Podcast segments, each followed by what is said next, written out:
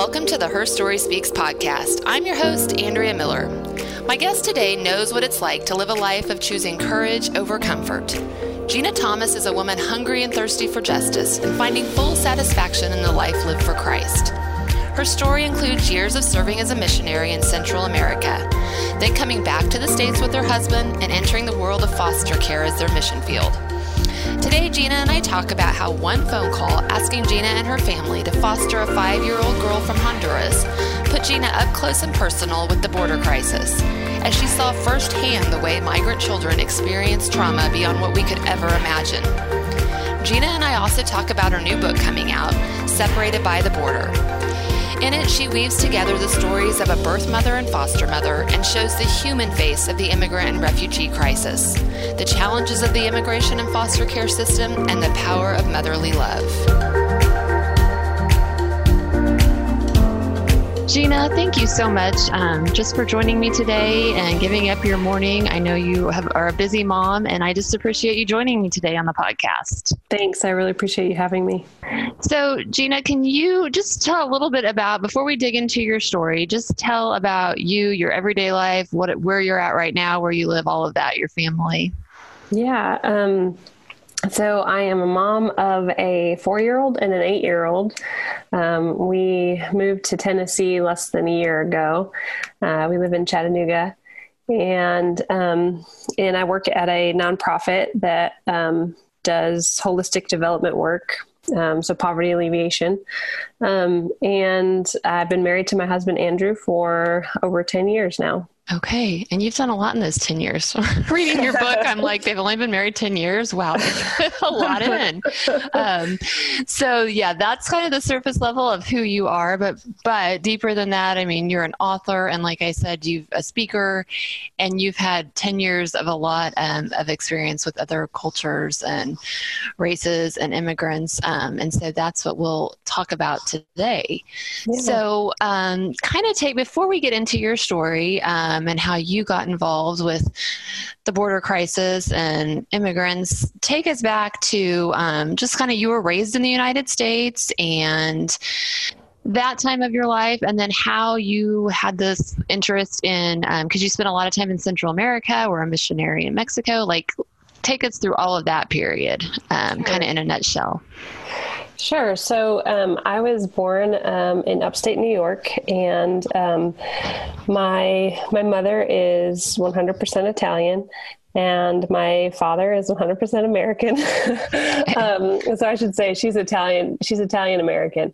Um, her her parents um, came to the United States when um, they were in their teens and 20s, um, and so she she was raised raised here, but um, spoke Italian first. And um, we lived in a, a, community in upstate New York where there were a lot of other Italians as well. Um, and my grandfather started a pizzeria when, um, long before I was born. Um, so I grew up uh, in a pizzeria a lot of in a lot of ways. Um, I was there all the time. My my brother and sister and I uh, and cousins, and we would uh, do dishes and wipe the tables down. And uh, I remember uh, being so excited when the people who were there, the customers would give us like a quarter or a dime for wiping the tables, and we would just run to the candy store um, and go get candy. But um, so I grew up, uh, also grew up. So my, my mother was Catholic growing up, but we, uh, when I was growing up, she had since, um, become a Protestant Christian. And so that was kind of always an interesting, um, dichotomy between my Italian family and our family because we didn't go to the Catholic church. We would go Christmas and Easter, but we wouldn't go, you know, regularly. Um, we were we were constantly involved in our evangelical church, so um, it was a very interesting, um, I guess, faith culture to grow up in because right. I saw my aunt who was a Catholic nun um, she's my great aunt, um, but she was constantly fighting for the rights of the poor um, in a different town, but not not too far away. Um, and so she she really gave me this this view of um, what it means to do social justice, even though I didn't have those terms or phrases for that um, at that time. Um, but she but, was part of part of your journey with like planning that in your heart and um, absolutely. because then you really did have a desire like sounds like after you graduated from high school is that when you went to central america? I know you went to nicaragua honduras all of that. Was that um, kind of because that was planted in your heart to you wanted to serve the poor and yeah, I mean, I, it probably was that. Um, her her twin brother was a Catholic priest, and they both um, had lived in Central America for a little while themselves. Well, my my great uncle did, um, but both of them spoke Spanish. They learned okay. Spanish, so they knew Italian English, and then they also learned Spanish so that they could have mass in Spanish um, in the town that they lived in. Um, and so when I was when I was growing up and um, learning Spanish myself, we would always practice Spanish with each other. And I remember um, my great uncle having um, someone come with him, like a Spanish speaker, come with him often to our family meals, and so we would talk with each other a lot. Um, and when I was in yeah, I was in high school when I first went to Nicaragua. Okay. Um, I was 16. And that really just kind of opened up a path of loving Central America and wanting to to get back there. So mm, that just came me. My daughter, I have a 16 year old. She just went to Nicaragua.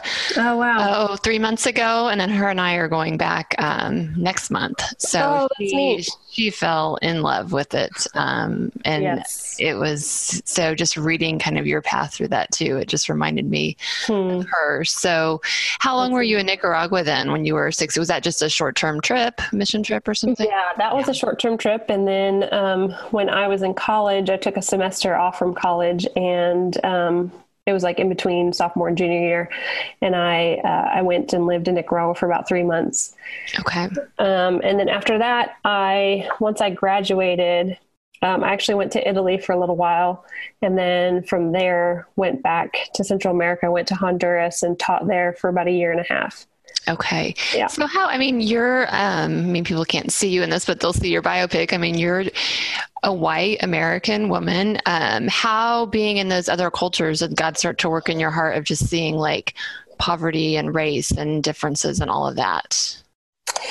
Yeah, I think, um, you know, I think it was much easier for me to see those differences in other countries than to recognize yeah. that it was right here in my own uh, country um, because the differences are so obvious. Um, and also because uh, at the time, um, I wasn't really aware of how um, homogenous my circle of friends were. Mm-hmm um, and you know even going to uh, college university even though there was there were other friends you know diverse friends about there's still a a white culture that persists and um, and it's easy to for that to be invisible when you grow up in it.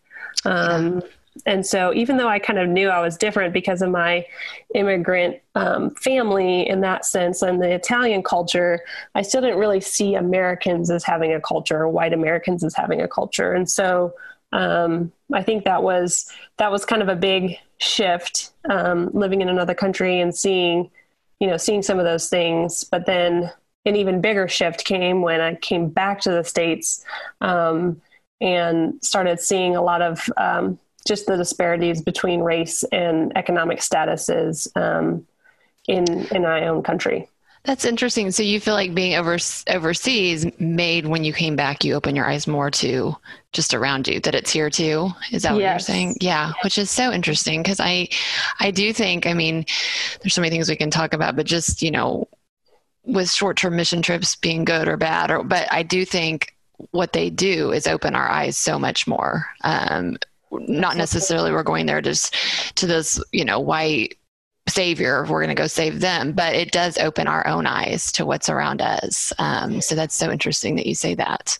Yeah um, it really does. My first book uh, smoldering wick is all about short-term missions and uh, and and for a while living as a long-term missionary in mexico i was pretty ready to just be like guys, we got to stop doing this. This is ridiculous. Um, I know. And that's what I'm like, gosh, I could, I, I yeah. see that I was reading a little bit about that book last night. I'm like, I could talk to her just about that because there's so, I mean, unless you're like purposely reading and learning about it, you just think, oh yeah, short term mission trips are great. We're going to go. But I mean, when helping hurts, all of those, it's like, ah, there's a lot more, and it's not yeah. always the best thing. So I'm I have not read your Smoldering Wick book, but I am excited to read that one too, just to get your view on that being a, a long term missionary. Um, oh, and then you also you have your math. What you have a master's in international development also, so you're you're yeah. educated. You're in this, so you know like what.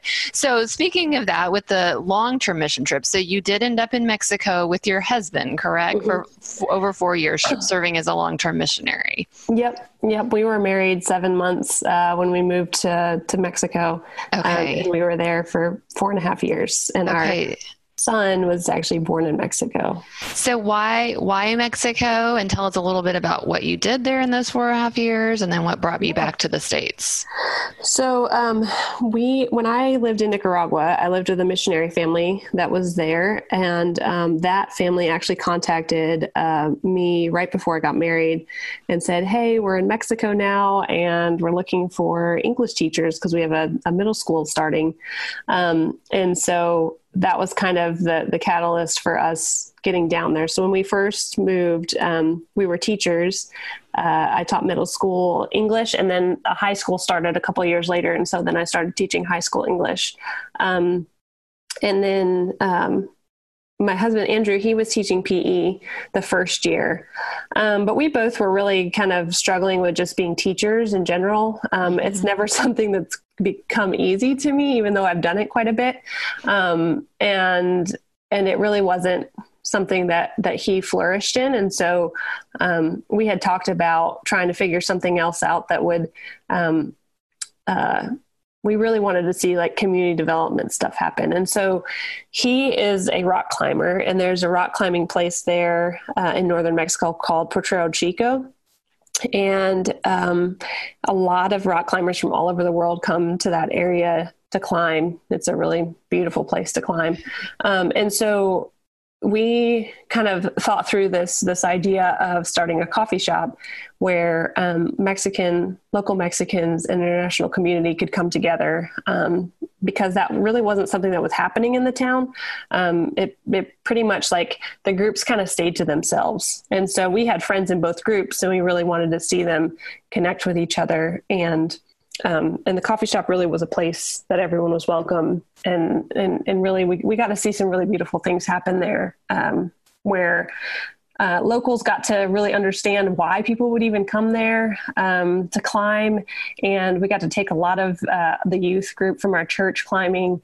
Um, and then we got to see um, people from from other countries especially united states and, and canada uh, really get to mingle with some of the locals there and try different foods and be exploratory and understand the culture better. Um, so it's just a really beautiful, beautiful thing. Very cool. So, like you said, then you also had your son um, mm-hmm. over there, correct? Um, and so, how long then did you live over there with him? And then, what brought you back to the United States? Yeah, so he was born, um, and then he, was two and a half years old when we, we moved back to the United States. And okay. the reason that we did that, there was a couple of different reasons. One was we um, had only intended on staying about five years in Mexico. Okay. Um, and then another was that I had, when he was nine months old, I started my graduate program. Okay. Most of it was online, um, except for a couple of weeks of residency a year.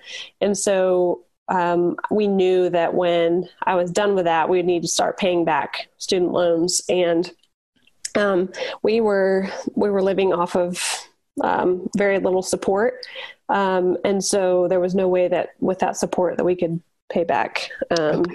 loans. So that was really the biggest catalyst for it. Um, okay. And then on top of that, he was two and a half and didn't get to hang out with family very much, and so we were really feeling was, homesick. It was, it time. was time to go back. And you share yeah. in your book, and that's what we'll get into your book um, called Separated by the Border, that will be released next month, October 29th. Um, mm-hmm. But you share in your book just that it's it's really interesting how just God used even that time to prepare you for what he had later in your life um, when you fostered and when you fostered um, the little girl from Honduras. But you just share how that was like such, you saw just a little glimpse of how complicated it was just to get your son. Like, passports and he was born in Mexico and get him back in America, like all yes. of that, just paperwork, which is nothing compared to what right. um, others have to go to, but just your little bit of frustration there. That's right. Uh, to get back. So you did get back, you're back in the States. Um, and then just kind of just share a little bit of your life then. I knew um, one thing you had wanted to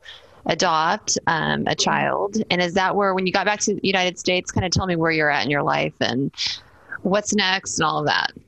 Yeah, so when we got back to the States, um, Cade was two and a half, and um, we had been planning on adopting. We had hoped to adopt in Mexico, but it didn't work out. Um, and then, really, through my international development program, I started seeing things a lot differently than I had before. And I um, started to kind of question, like, what what's happening here in my own country um, that maybe we can get involved in with vulnerable children. And so that really led us to foster care. Okay. Um, and that we we started not long after we moved home, we started in on the classes, and it takes at least in North Carolina, it took uh, there was a ten week course that we took, and then from there it takes even longer because you have to go through home studies and do all these other yes. things. Um, we we foster, we live in Oklahoma. We fostered okay. two children. Um, okay, and a similar process. It's not okay. like just sign up and you get a child. Right, it's, right. It's, a, it's definitely long. a process you have to yes. go through, and and well worth it too, and certainly something yes. that I need to do by absolutely by all means. Yes. But certainly not just uh yeah sign your name and and you're done. Um right. and so that um that actually got postponed because once we finished um our classes uh we found out we were pregnant with um, my daughter. Okay. And so um so then the social workers were just like, okay, just contact us when you're ready. Um, and so we just kind of waited a while until we felt ready to, to do that again. And then we also struggled with um, just economically. We were trying to find jobs and thought that we could find them easily and felt like if we spoke two languages this would not be a problem but it was a really challenging thing for and us. you have a master's i mean you're you're educated it's not like yeah right, right. which which i was so surprised, but I appreciate you sharing that part of your story that you you guys had to go on um, state aid on welfare for a while. Mm-hmm. Um, yeah. How yeah. how did God use that time of your life to kind of prepare you or have your eyes open wider, more empathetic? Because um, I'm sh- I'm sure He did. So share a little bit about that. Yeah, I I love that you're asking that question. I think it was um, I think it was huge. I, I still think it's huge. There mm-hmm. are moments right now where I'm like, oh man, we don't have enough money for this certain thing. Um, and it's just it's just a, a matter of perspective right yeah. and so i remember one day um, this was just a tough day being on at that point um, we were on food stamps and wic um, okay. women and uh, infants and children mm-hmm. Um, and we i was like we're going to get off. We're going to get off. I'm going to stop using these vouchers. Um, and I just kind of melted, uh, as I often do when, when we're in this ec- mm-hmm. economic funks. Um, I melted down and I was like, oh, we don't have the food that we need. Like, where, what are we going to eat tonight? What are we going to do? I don't know what to do. And I felt like the Lord was just like, um, you know, I just felt bad because I was like, okay, I'm going to go use these WIC uh, vouchers. And I came back home after going to the grocery store, and I laid everything out on the countertop, and um, and I was just depressed because I was like, I don't want to be on this. I don't want to do this. And I felt like the Lord was just like, you've asked, you've asked for a feast, and mm-hmm. it's right here before you, mm-hmm. and you're complaining because of how it came. Yeah. And like those moments in the Old Testament where, you know, the Israelites are complaining about manna. I'm like, yeah, that's exactly what I'm doing right now. Mm. Um, and so it was in so many ways, it's just so deepening um, of my faith and helping me to really understand um, that God is our provider, first of all, um, that it's not a job that provides, it's not, um, you know, family or friends or anything, but but God is our provider, um, and He can provide even through government assistance that everybody else looks down on. That's okay. Uh, he's still going to provide, and it's not okay for me to be prideful and say that I I can't receive food in this way. Um, and on top of that, it's really helping me right now because um, working with um, in, in an organization that that works with poverty alleviation, I think it's really important for me to recognize and to see and to remember those moments um, of just utter frustration and struggle, and to remember that again, like you were saying, like it wasn't anything that we did necessarily. There are systems in place, and sometimes those systems don't work for you, or sometimes the economy fails and there's not jobs. Um, it's not always horrible choices that we've made that have gotten us to the place that we are. And I think that's super important to remember in poverty alleviation practices. Yeah, I mean, because we're so quick to judge, say, judge yeah. people that are on welfare and think they don't want to work or they just um, yep. are lazy or yep. and your story and so many others like it shows that that is not always true and i think mm-hmm. that ripples through just the story you share in your book too of like the misconceptions that we have about the immigrants or others living in, living in poverty or the people that want to come here like so i think it's just it's really um, it's neat to see how the lord worked that in your life because i just how and how he used it to give you a greater empathy and understanding um, yes. for that. So I appreciate you sharing that part of your story because I'm sure I'm sure that can be a little humbling. I mean, if you're not where the Lord wants you to be with that, that it to admit and you're humbled by that. Yes. Um, so then how far after that so then tell me how the fostering started because you like you said you had to wait to tell them like we are ready when when did you were you ready which you're never ready to foster but yeah. when did you think you were ready yeah um, well we needed to get off of government assistance first um, okay. and that that's a state rule and i'm very glad that it is one yes um, and then our daughter was about two when we decided that we were ready okay um, and so, and all those classes just prepared you for it fully, right? That's oh, what I always was like. Did totally. I learn anything in those classes? like, this is not what I thought it was going to be like. So, yeah, yeah, yeah. I'm so glad that we had just such a wonderful community around us. Yes. to teach us some of the things that we just didn't know or didn't learn in those classes, or maybe we fell asleep while we were somebody yeah. was teaching that. Um, yes. Um, but yeah, so then, so we kind of signed back up in August ish and kind of did a refresher thing. And then um, we were placed with children in October. Okay. So, and you actually took two girls, which mm-hmm. is a huge undertaking, but you wanted, they didn't want to um, separate the siblings. So you took two girls um, in addition to the yep. two that you already have. Yep. And I love in your book, you're very honest. Like, and I just, I would say fostering is like probably the hardest thing we've ever done. And I was good, not good, but it was just like to hear you say that after all, you know, the countries you've served, everything you've done, and you were like, yeah, this was probably the hardest. So it made me feel like, okay, I'm not such a lightweight like, nope, like nope, I thought nope. I was, because that was really hard. And um, and you share about that in your book. And I know in the beginning of your book, you talk about like people wonder is this book about fostering or immigrant? Like it's about all of it. Um, it's it's your journey through all of these things. Um, so share a little bit more with us, just for those who haven't fostered, just about that time in your life and how that just created a lot of family tension and the heart, all of that. Mm-hmm. Yeah, so um, we had two girls come to the home. One was, um, at the time, one was four and one was five, I think. Is that right? Uh, or five and six. I think okay. they turned five and six when they once they were in our home. Um, but it was um,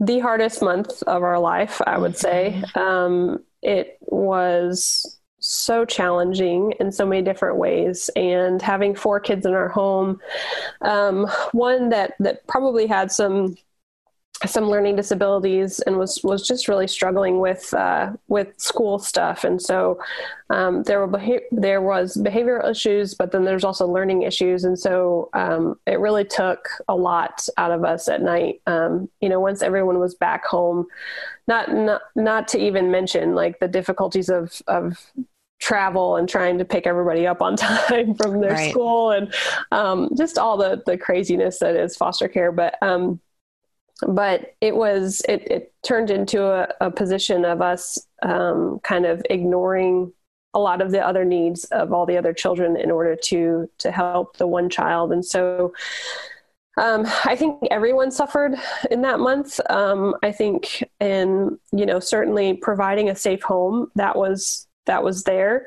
Um, but no one was was thriving in that safe right. home and so that's kind of the the conundrum of of this particular issue and and i think anyone who ever deals with having to transition a child out of their home it's um it's just such a hard and difficult um decision to come to. Um, it is, and you're so again, you're so honest because it. And I, I don't want to have you share how hard it is so that people don't foster because right. I think that we are called. Um, called to do that and not everyone's called to foster but to whether it's helping foster parent like respite all of that but um, mm-hmm. you're very honest how hard it is but then also like part of God examining your own like okay there's that how how far should we be stretched or how much do you sacrifice? I mean there is that tension there but I think um as Jesus doesn't ask us to do easy things. So um being in it isn't easy but that doesn't mean you don't do it. But you also have to keep it like you just said how much you sacrifice for your own family. And um, there's just so many dynamics. So i encourage people that are foster parents too to read your book because um, you've been there you're you're you've done it um, and it's hard. It is. It's hard and there's and there's no right answer i feel like in these yeah. difficult things and i think that's that's probably the one of the maybe one of the themes that comes from the book is that um, growing up evangelical i think i was taught that you find the answers to whatever issues you have in life in the bible. Mm-hmm.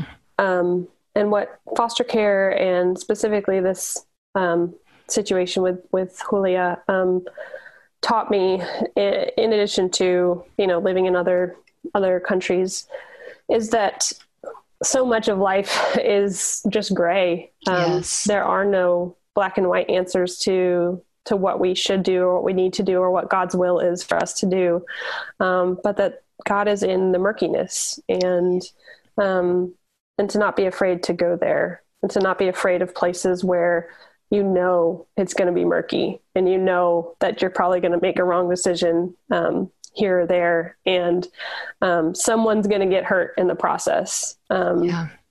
but that's that's where we're that's where we're called to go yeah. and the bible doesn't necessarily have all the answers but it teaches us to question the things in the way that brings god glory yeah, you're exactly right, and I um, I remember highlighting that in your book because that really spoke to me. That sometimes there's not a right or wrong answer. Often there's not, yeah. um, and it's waiting or it's, it's kind of like you just said, going through the murkiness, um, knowing Jesus is there for us. One of the sin or the excuse me, one of the quotes that I just loved in your book too, um, when you talked about the fostering, you said, "I see my sin more clearly than I ever have, but I also see the kingdom of God more clearly too." And I just thought that was so powerful. Um, just tell us a little bit, dive into that a little bit more, like what you meant by that. I mean, I know because I read read that chapter and I've been there, but um, talk yeah. about that a little bit more. Um, this this came from a um, just kind of a revelation that happened one day with um, the one of my foster daughters. Um, just kind of feeling like just totally failing at this. like, yes. I don't know what I'm doing. I am horrible at this. I am mad at everybody. Um, and yeah, I just don't know what's going on. And so one of the one of the most interesting things I think about foster care is that it revealed to me things within myself that I didn't know were there, like gross things, like yucky mm-hmm. sin things of um, kind of recognizing the demons within me um, that came out and and just having to be face to face with that stuff and to recognize like when we are pushed to a certain point um, what's going to come out right yeah.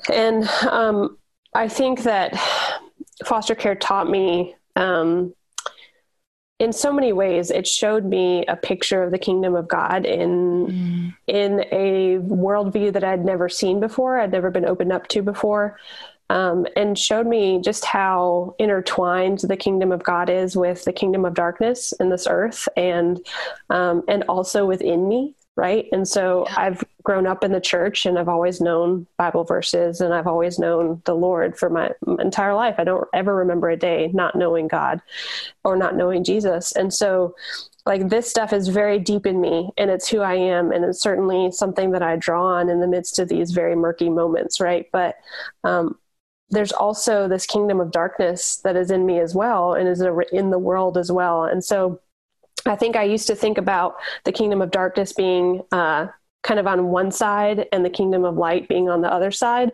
Mm-hmm. Um, but now I feel like it's two trees that are whose branches have intertwined, and the work of the kingdom of God is un intertwining those, right? Yeah. And and and moving um, moving one branch away from the other and trying to really see like okay where is the darkness in me and where is the light in me? Um, and i think that is that is how we bring shalom. It's not you know this like huge thing that we have to do. It's not this ministry that we have to take hold of. It's not being a missionary. It's not being a pastor. It's not being an author.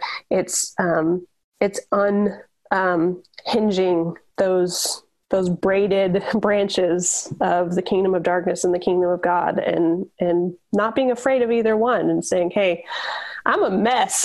Yes. a mess right now. Absolutely. And, and that's okay. Um, because right in the middle of my mess is is the kingdom of God. That's so good. And that is um, what I think like what our stories are if we're really honest and come you know get um, really just vulnerable with them. I mean, that's what this is. And like you said, you don't have to have all these just exceptional, crazy life stories. I mean, it is what you just talked about. And that's so, so powerful to recognize and know. Um, so going back, back to fostering, you end up with just, um, like you said, for your family and for health of all the kids, you, um, place one of the girls in another home. And so you have your two children, one foster girl that you're making progress with. Um, things are going along as well as they can, still like lots of stress as a fostering, but right. you've got it down to just the one. And then um, that changes, and we'll we'll move into separated by the border, like a lot of the story that you tell there, um, in addition to the fostering. But what happened um, when you got that phone call in 2017? Is that right? Um, it was in 2018. It was 2018. Mm-hmm. Okay, 2018. I don't know why I noted down 2017, but 2018, you got a phone call, and and that that changed things again. Tell us yeah. just a little bit about that day and what happened from there. Yeah. So our social worker knew that. Um, that Andrew and I both spoke Spanish. Um, she knew that we had lived in Mexico, and um, so that was just kind of always, you know, on the back burner for her. And we had told her if there's ever anything, you know, if there's any, ever anything like that opportunity or whatever, um, that we were available. And so she had called us um, a Friday after. Well, she called me a Friday afternoon and said, "Hey, um, we have we have a little girl here who only speaks Spanish, and we think that her parents were deported." Um, she should be under ICE custody um, but she doesn't have anywhere to go for the weekend. On Monday will be court. This is a Friday. On Monday, court will happen, and ICE will come get her in court. Can you take her for the weekend? Um, and so when she first called, I was like, "Oh yeah, we, for a weekend we can totally do four kids for a weekend. We did four kids for a month. Like we can sure. do." Um, and I, when I called my husband he was like, I doubt this is going to be just for the yeah. weekend. yeah, he had some wisdom there. He know, knew. He's always so wise about this stuff, and it just kind of makes uh-huh. me angry. But because um, I can't see that stuff coming, but he does. Mm-hmm. Um, and I was like, oh no, if ICE is involved, like there's no way that right. it's going to stay in the state if it's federal, right? And so and for those that don't know, what is ICE? ICE is Immigration and Customs Enforcement. Okay, yes. Um, and then ORR was also involved, which is um, the Office of Refugee Resettlement. And okay. So unaccompanied minors are under the care of Office of Refugee Resettlement, um, but then sometimes they ICE might also be involved. So if there was a deportation that happened, then ICE would potentially be involved as well. Okay. Um, so um, there was an ICE officer there, um, but the state insisted that they had paperwork, um, and I'm glad that they did. Um, and so, because they didn't have the paperwork, they said, "Okay, we'll meet you in court on Monday and bring the paperwork then." Um, okay, so you so, thought just for a weekend, and mm-hmm. they're involved. So, before this, were you involved in awareness, um, like deeper involved with like the immigration, the border crisis, what was going on there, or were you just kind of like whatever you saw in the news? What was your involvement with um, knowing what was going on there?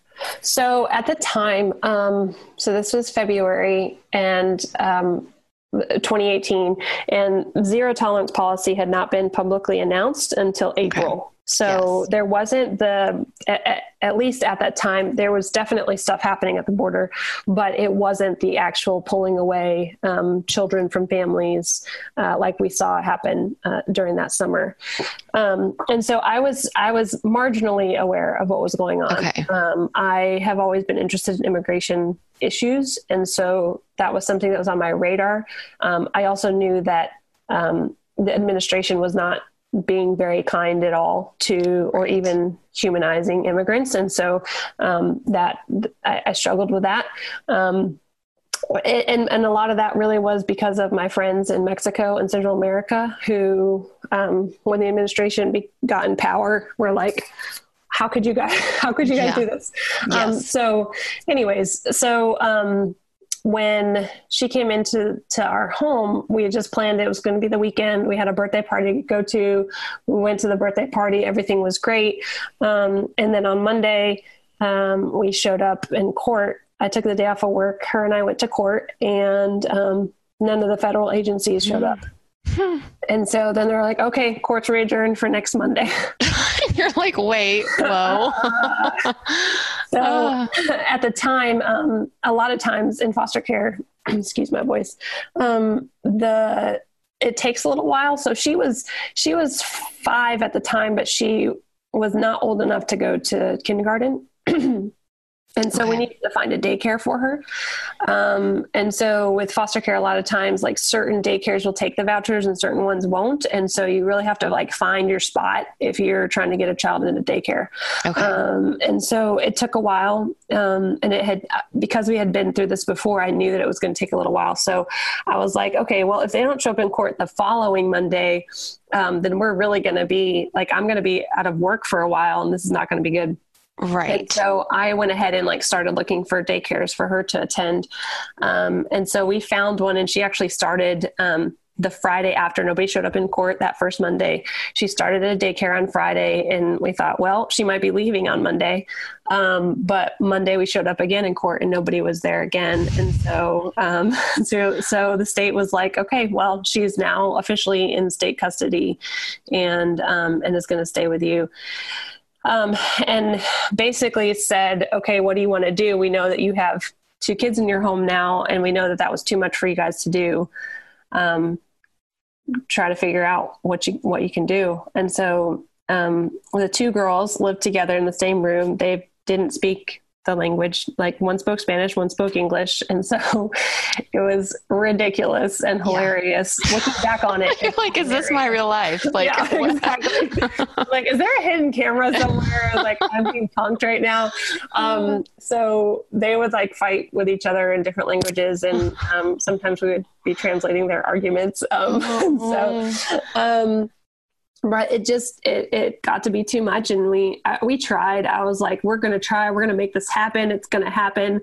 Um, i don't want to get rid of you know i don't want to either one to leave. Right. Um, and it just was dragging us down again. And um, there were a couple of moments where um, our my son just kind of fell apart and uh, it was just very clear like we can't we can't do this it's not no one's flourishing um, and and every I think every child deserves to flourish. And I'm not saying that's always going to be able to happen, um, but but I do think everyone deserves that. Um, and so we right um, and you had options i mean you had options you knew the other girl was going right. to go to a good home it wasn't that's you're right. not just throwing her back into a group home i mean you had really good options and yep. so you were yep. carefully doing what was best for all of your the children yeah yeah, and at at that time, um, we not long before then, I think we made contact with um, Julia's mom and found out more of her story. We thought that they were deported, but that's not what actually happened.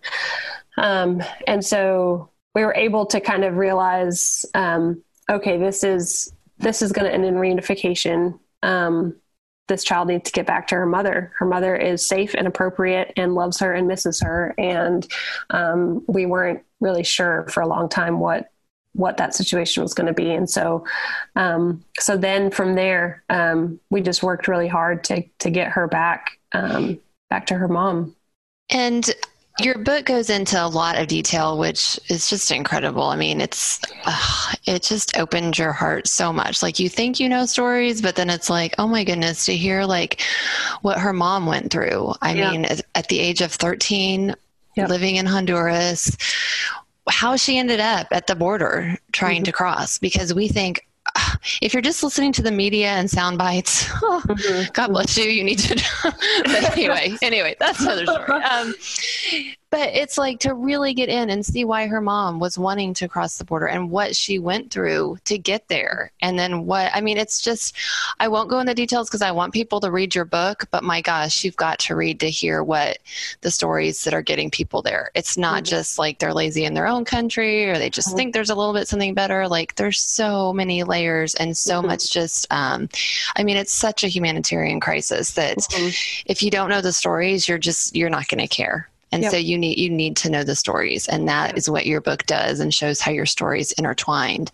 Um, tell us though a little bit just you know julia she had so much trauma coming to you. Can you tell a little bit what she endured getting to you um, just from the ride to the border like and where she was first placed in the united states? Just can you tell a little bit about that just the yeah. trauma that she had? So she um in, in Mexico um, on the way up to the border. She had uh, ridden with her with her mom and her stepdad um, in the back of a, a tractor trailer um, truck, and so um, it was very dark and um, at times either really cold or really hot in the back of the truck. Um, and there was a, there was a lot there's a lot of trauma that happened there and then and and really there's there's quite a bit of it that that i don't even know and i might never yeah. know um yeah. and then she was separated first from her mom um and then from her stepdad and then she was placed into um a sponsorship family home which was actually her stepdad's sister's home um, but that home neglected her. Mm-hmm. She was left alone. Um, and and that that's also kind of a tricky situation because um, in Honduras, it's not it's not unheard of to leave a five year old home if you're at work. Um, right. A five year old can, and she she came to our home. She knew how to cook. Um, she was ready to cook, and yeah, I was. I had to have conversations with her about how she couldn't do that in our home. Um, and so, I, I, also feel for um, her aunts she called her aunts because they they both worked and um, and this whole sponsorship family like how the system works is very challenging as well. And um, she was she was connected to them through her stepdad um, but they each had their own children and they were both single moms. They were living together and they worked a lot and their kids went to school. And so what do you do um, when I don't know if they're undocumented. I have no idea what their status was, but what do you do when you maybe don't speak the language very well and you have a new child in your home and you don't know if they're allowed to go to school or if they have to wait until they're five? You think that they absolutely have to wait till they're five and you don't have money to send them to right. daycare. Um, so it's just a really, like you said, there's just so many different layers to all of this. Um, and so when she when she was left um, in their home, she would try to to get out and find neighbors that would that she could hang out with. And so um, one day she was she was looking for a neighbor to hang out with, and another neighbor saw her just kind of roaming the streets and called the police. And so that's how she ended up at at DSS. Um, and um, because otherwise she would have just left been left with the sponsors there, right? right. Is that indefinitely? Like she'd have grown yep. up here and just left there. Yep. Um, and it's not like when you foster, like they're checking in on you, like they're just like assume you're fine. That's right. And um, it's not like when you foster, you get money for it. They don't get money for it. Yeah, that's what I was shocked. Like, here's another yeah. mouth to feed. You're already that's like living below the poverty level. Yeah, which is yep. just, I, I'm somewhat educated and I had no idea. There's the degree, the layers of like complexities with this. Yeah. Um, so going back real quick, um, just so people are wondering, like, why did she get taken from her mom and dad or stepdad? Mm-hmm. So her stepdad did not have the documentation needed to prove that he was really her stepdad. So the uh, the authorities thought maybe he, he was trafficking her. That's um, what that's what that, we assume. Okay, um, we're not 100 percent sure that it. So there's a couple of different potentials there. Um, so he he was her official stepdad. His name is on her birth certificate. So in Honduras, um, that is an official um, stepdad status, right? Right. But in the states, that's not a, that's not um, automatically proof that he was her stepdad. Okay. Um, and so um, that's an issue. Um, another issue is that at the at the time, the zero tolerance policy was happening. So she came across. You probably had 2017 in your notes because she came across the border in 2017. Okay, that makes sense. Yes, it was either the end of October or the beginning of November when they okay. tried to cross the border, and so. Um, prior to arriving at the border, her mother was held against her will um, by the smugglers that they had paid yeah. to bring them across the border. Which they paid seven thousand five hundred dollars. Is mm-hmm. that right? Like that that blows my mind. Like mm-hmm. they're giving everything they have. Yep. And her mom was so desperate to get here because she was taking care of her grandpa, getting mm-hmm. him education. I mean, getting to get him medication, and I mean, they pay so much. Not only are they just risking their life for a horrific journey, but they're paying everything they have. And then the yep. smugglers are treating them awful. Yep. Yep. So the smugglers abducted her, Julia's yep. mom. Yeah. Mm-hmm. And so she just had a horrific experience. And um, mm-hmm. like you share in your book, you're really sensitive to as well, like not wanting to her to relive that because she shared with you these things mm-hmm. um, and was okay with you writing the book. Um, mm-hmm. You share a little bit too. This goes off, but it's reminding me like you struggled for some reasons to write this book. Go mm-hmm. go into that. Why you kind of just had this tension with that. Um.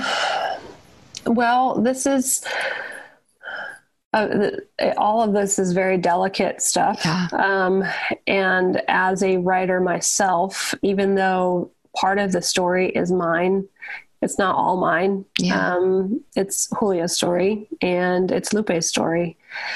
And so when I first approached Lupe to find out if she would be okay with me sharing this in a book, um, she she was very excited about the opportunity to mm-hmm. share which surprised me. I thought that she would. Um, I just didn't think that would be her reaction. Um, and she, her, her response to me was, "I want to help other Central American women um, to really understand the choice that they have to make, and I want to help Americans to understand." Um, the story behind you know what's happening at the border yeah um and so that's just that's heavy stuff it's and it's really and it's heavy. not my stuff. Yeah. Um, and i also want to be aware that uh, i'm a white woman telling the story of what happens to brown bodies. And um, sadly in some ways that means more white people will hear. Um, and that's not fair. Um, mm-hmm. and it's it's uh, it's its own injustice, right? Um, yes.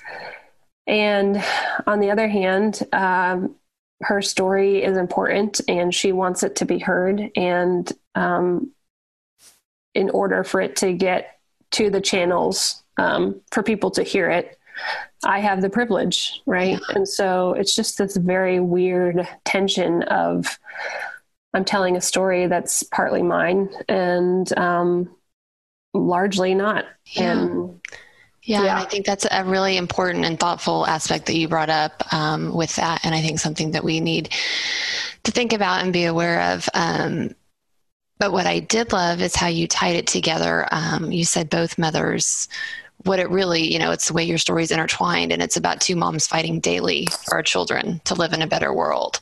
Mm. And I thought that's, although, um, you know, her story is so different from ours, but we both were moms mm-hmm. and, and it helped us, um, we all want for our children to live in a better world and what would we do in her shoes so i think right. hearing that just gives us such a new level of empathy and understanding. Um, mm. ah, like I said, there's so many ways I could just talk to you a, a lot. For, I mean, there's so many directions of this story and hers. So mm. um, I know we don't have another hour to talk. So mm.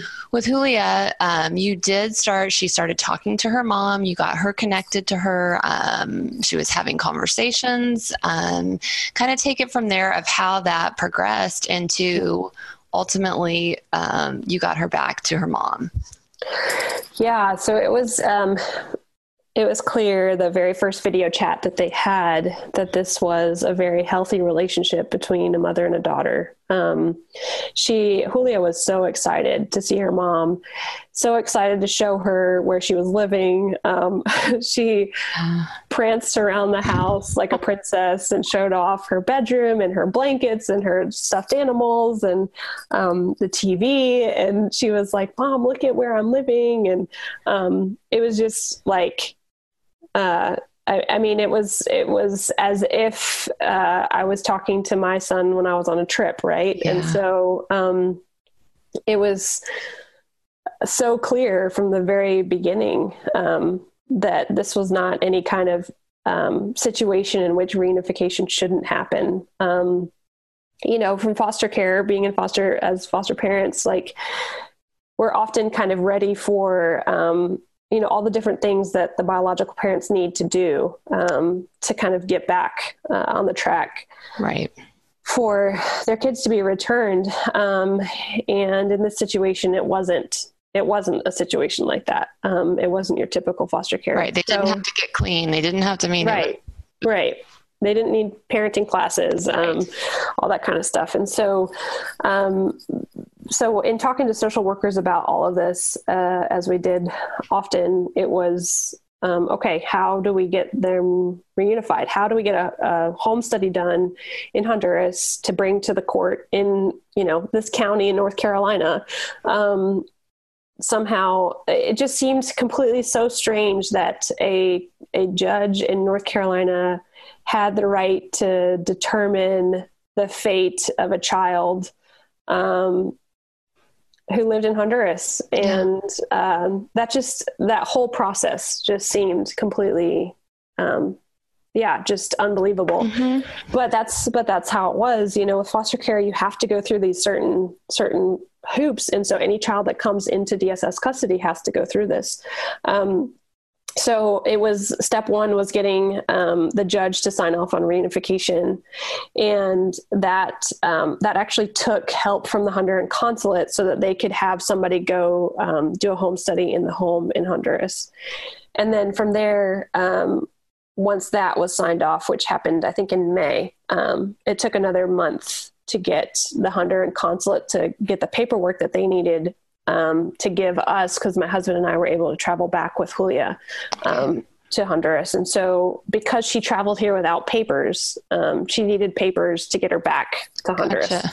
Gotcha. Um, because this was, I mean, you guys were an av- and you guys were an advocate for her. I mean, I hate to think that you just like waited for the state to do whatever they thought. You know, it's like you guys definitely were an advocate for the reunification and worked hard to get her back with her mom.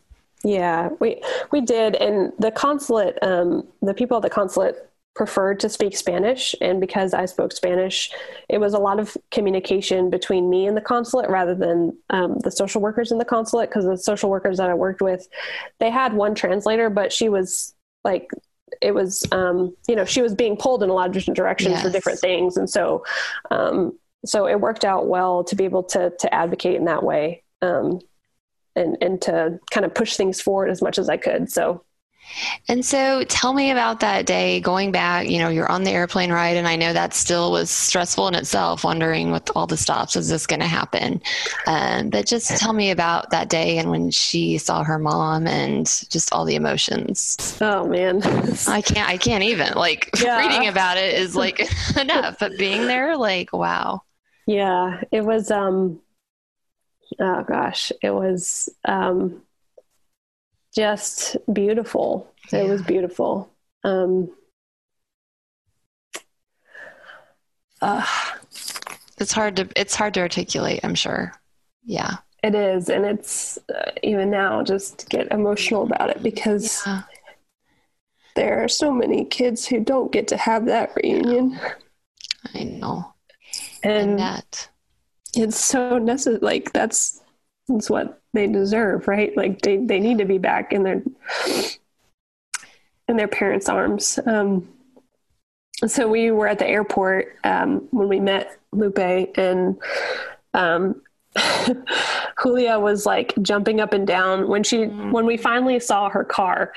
Um, time has a different meaning in Honduras, and so mm-hmm. when I talked to her on the telephone, she was like, "We'll be there in five minutes." Well, five minutes turned into thirty-five minutes, um, and you know, this is a moment that we're like we've been like building up yes, for, and yes. so, so it couldn't come you know quick enough for any of us. But um, Julia was just like jumping up and down. She saw her mom and she kind of mm. looked at me like, Can I run out to her? And I was like, Yes, go run.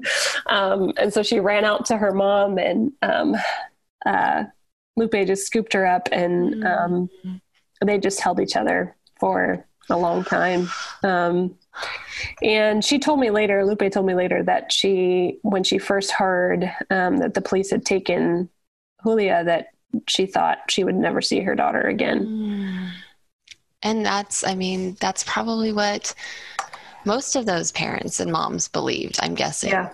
Mm-hmm. Um, mm-hmm. Tell me that, I mean, what is the status of all this? So, like you were just saying, like all these kids deserve to be back with their parents. Like, are there still? Yeah you're in this you you went to the border you um, visited immigration detention facility like what is the status these other kids were a lot placed in foster care are there still in detention centers like where are we at with all this um, well what you saw and know I, I what I do know is that um, this past January, there was an audit done by the Office of Inspector General, and they found um, that there was 2,700 and I think 37 children that were separated during the zero tolerance policy. Okay. And that was between April and June of 2018.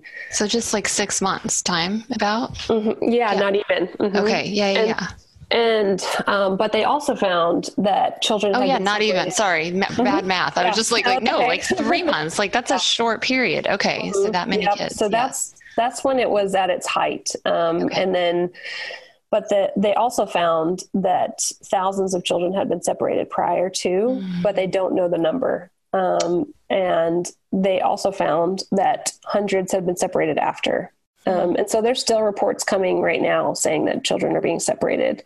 Um, I don't know the details of that. I can't find any um, public information specifically about that. Um, but I know that it's still happening. And I mean, this is a whole other show, but the Trump yeah. administration, I mean, they're saying that they did put the zero tolerance and in effect to deter people from doing it, knowing that they That's would right. like families would be separated and all that. Um, right. And then they lifted that, but you're saying, but it's still happening and the yeah, ramifications yeah. are still happening. I mean, goodness. Yeah. And, um, you know, there are also reports done by like um, Kind Kids in Need of Defense um, that this is actually something that's been happening for years. Mm-hmm. Um, it's something that they, different administrations, not just the Trump administration, but the Obama administration as well, um, had done as a deterrent.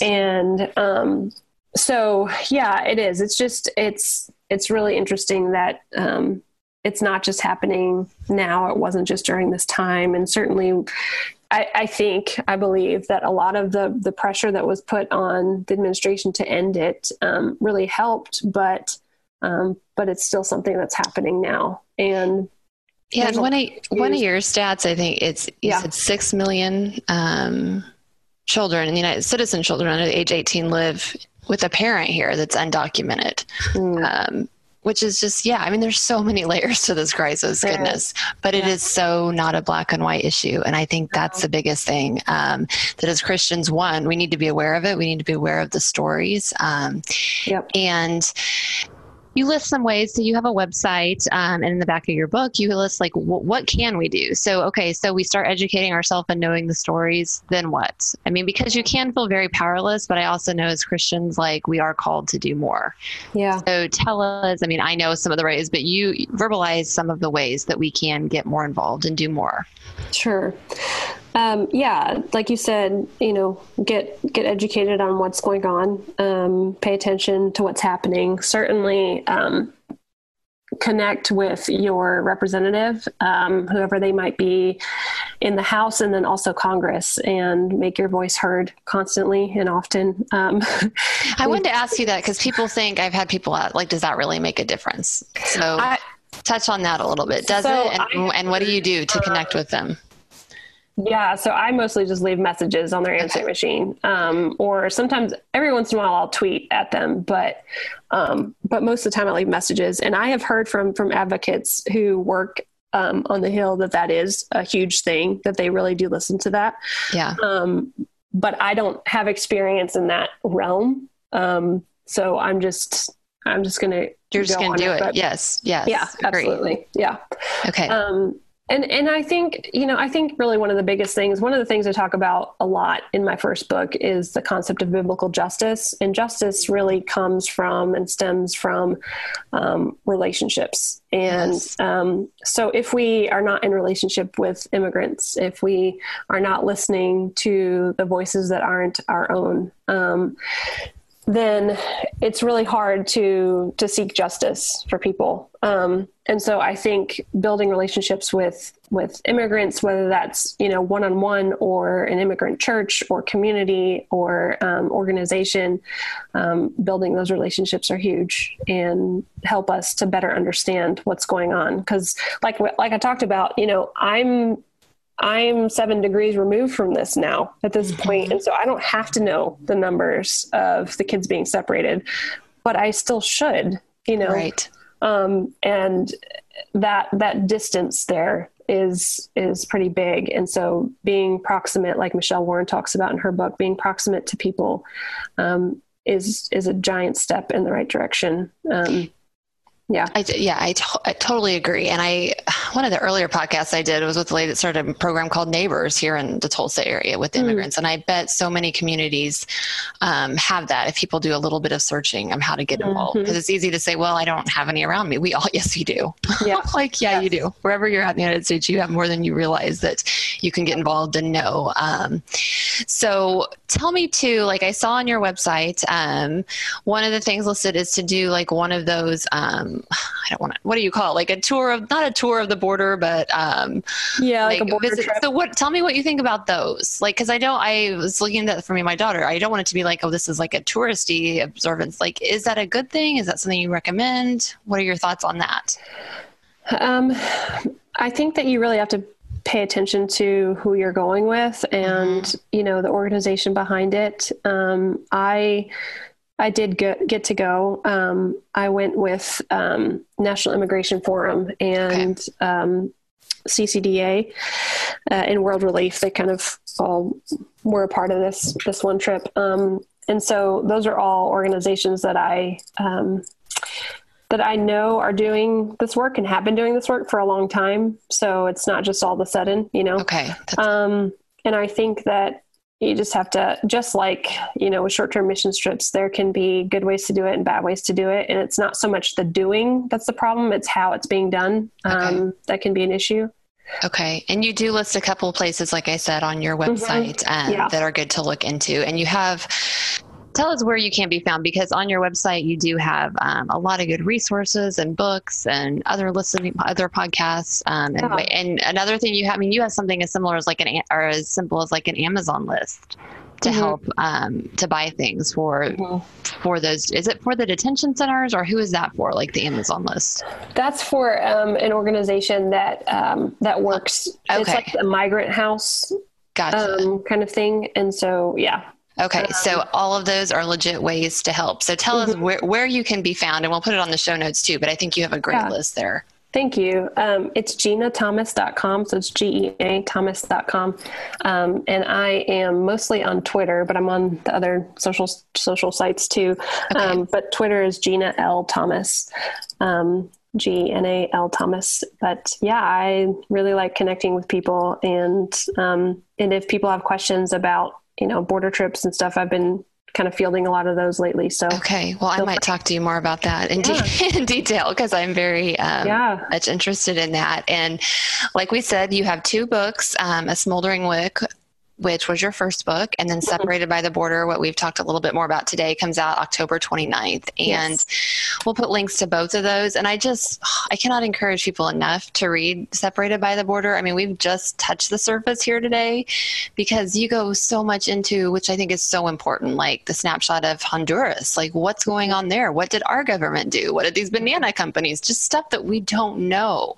Yeah. And until, if you don't know, you cannot empathize and understand the plight of these people we still can't because we're not in it, but you can understand a little bit more, and that is what makes you want to know um, and get involved and yeah. know that these these are our neighbors, and this is who God calls us to love and Amen. to help. Amen. Well, Gena, thank you so much. I, again, you've you've already given me more time than I asked for, so I'm sorry to keep talking at you, but goodness, I could talk to you all day. I just mm-hmm. appreciate so much you just sharing your experience um, and those with with our neighbors that are, are, are trying to just do what's best for their children too. So thank you again, Gena. Thank you. Really appreciate it. Although Gena's book, Separated by the Border, doesn't release until next month, it's one you need to go put in your Amazon cart today. One review of her book said If we want to understand how the policies and politics of the immigration debate impact real people, this is the place to start. This is a humanizing story that takes us beyond the talking points. I couldn't agree more with this reviewer. I know for me, the more stories I hear, the more my compassion is ignited, and the more I can love like Jesus the people whose lives and stories are different than mine. We have to go beyond the news clips and political reads and learn the stories behind the statistics. I encourage you not only to share this episode with a friend, but start your own journey of digging deeper, out of your own comfort zone, to connect with the truth that's so often found in the margins.